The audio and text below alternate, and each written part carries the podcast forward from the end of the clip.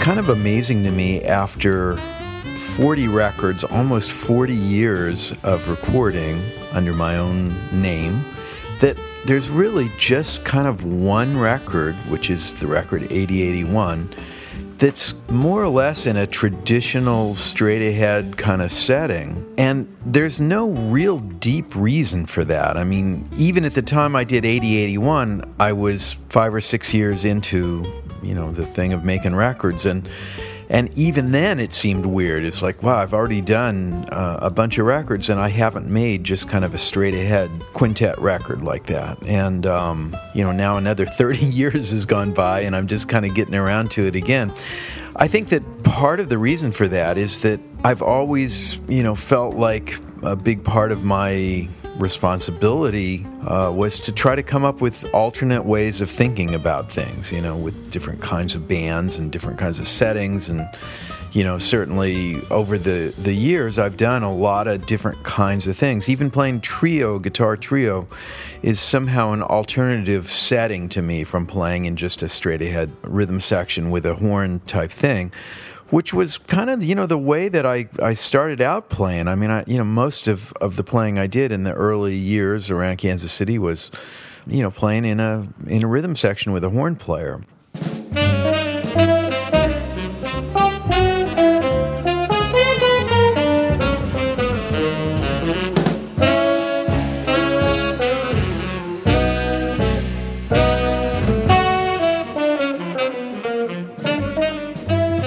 When I finally did make 8081, that record, I think because of who was on it and, and the, the kinds of tunes and some of the things that were introduced on that record, uh, really did have kind of an impact. I mean, I know from just reading about it, a lot of people were affected by that record. And from hearing, too, I can hear a lot of guitar tenor type records that were clearly influenced by that record. So I guess I've always thought if I'm ever going to do more like that, uh, it kind of has to be up to that standard. And in fact, Mike and Dewey and Jack and Charlie and I talked over the years many times about you know doing another one and you know sort of doing 9091 and you know 2000 2001 whatever it would be and of course with mike and dewey gone now that's that's not going to ever happen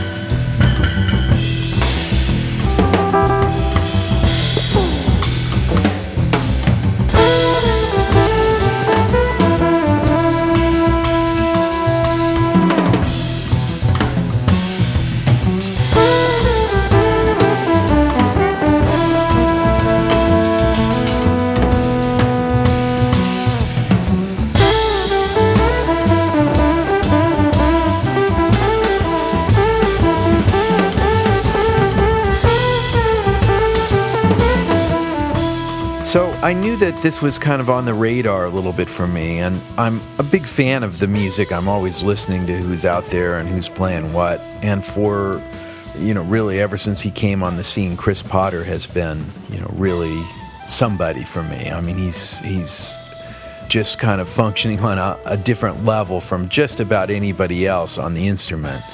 And besides that, he's really emerged to me as just one of the great musicians of our time. I mean, not just as a as an incredible saxophone player, but as a composer, as a sort of force on the scene. And it, we had the occasion to play together a few years ago when Antonio Sanchez invited both of us to play on his debut record. And right away, I could see that we would we would have a lot of fun playing together. And so that kind of you know has been sort of simmering on the back burners for me. And Chris indicated to me as well that, that it was something he had always wanted to do too. So this past year, it was sort of like the, the, possibility of doing some concerts over the summer came up, and you know, I thought about doing them trio, and I thought, well, you know, wh- what about going there? What about like kind of looking again at this sort of 80-81 type thing, you know, uh, or or a, a, you know kind of quartet setting?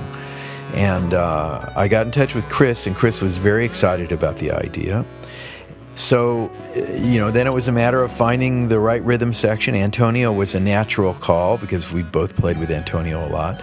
And I've played a lot with Ben Williams in the last couple years too, who's one of my favorite younger musicians. And eh, it just kind of fell right into place. So then it was the, the fun part, which was sort of figuring out what we're going to play, you know. And, and one of the things for me as a a band leader over all these years, I mean, going back to the early 70s, has been, you know, the, the fun aspect of it is getting together a, a bunch of really talented musicians and then trying to find sort of filtered through my own sense of things what it is everybody's good at and, and what what we can do together um, that would be something special and sort of resonant to me and and then write some music for that group of people. This was particularly fun because the range of possibilities is so wide. I mean, really, with those guys, we could do just about anything. But at the same time, one of the things I think that made 8081, and hopefully many of the other records, a good record is is coming up with a thing that, that sort of defines what that band is going to be. That's an area for me that's very important that I spend a fair amount of time thinking about. It's sort of like, yeah, we could play this or we could play that or we could play this or we could play that. And this guy's very good at this and this guy's very good at that. But what is it really going to be? Because you don't want it to be just this sort of broad range of of sort of nothing with a point of view. So the, the, tunes end up defining what the project is going to be. And in this case, I wrote a lot of music. I wrote about 25 tunes in a you know period of a few months, knowing that this record date was coming up, and and we played all of them. And uh, we we did a couple concerts before the recording where we, I kind of sifted it down a little bit, and then in the recording session itself, we recorded um, about 15 tunes, and it was pretty clear which ones were kind of the defining ones of what the band's sound was going to be, and where everybody kind of really uh, found something in the pieces that they could uh, really talk about at length. And that ends up being what the record is. And uh, at this point, I'm talking right now, having just finished the record before we've done the tour.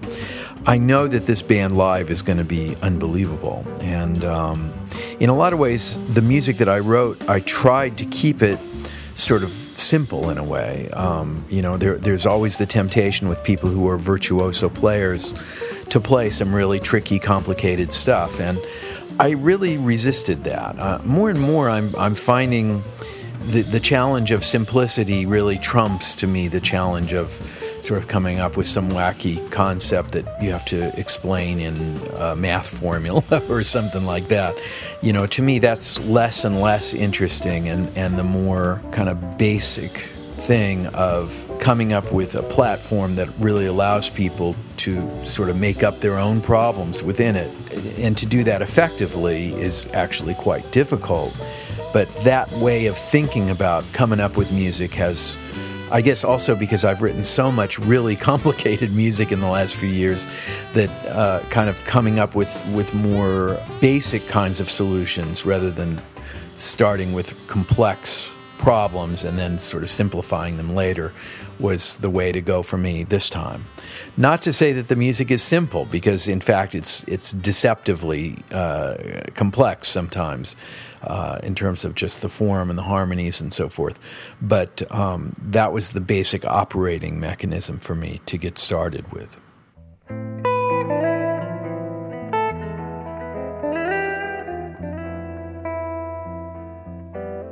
Well, a lot of people know that I grew up in Missouri, in a little town called Lee's Summit, Missouri.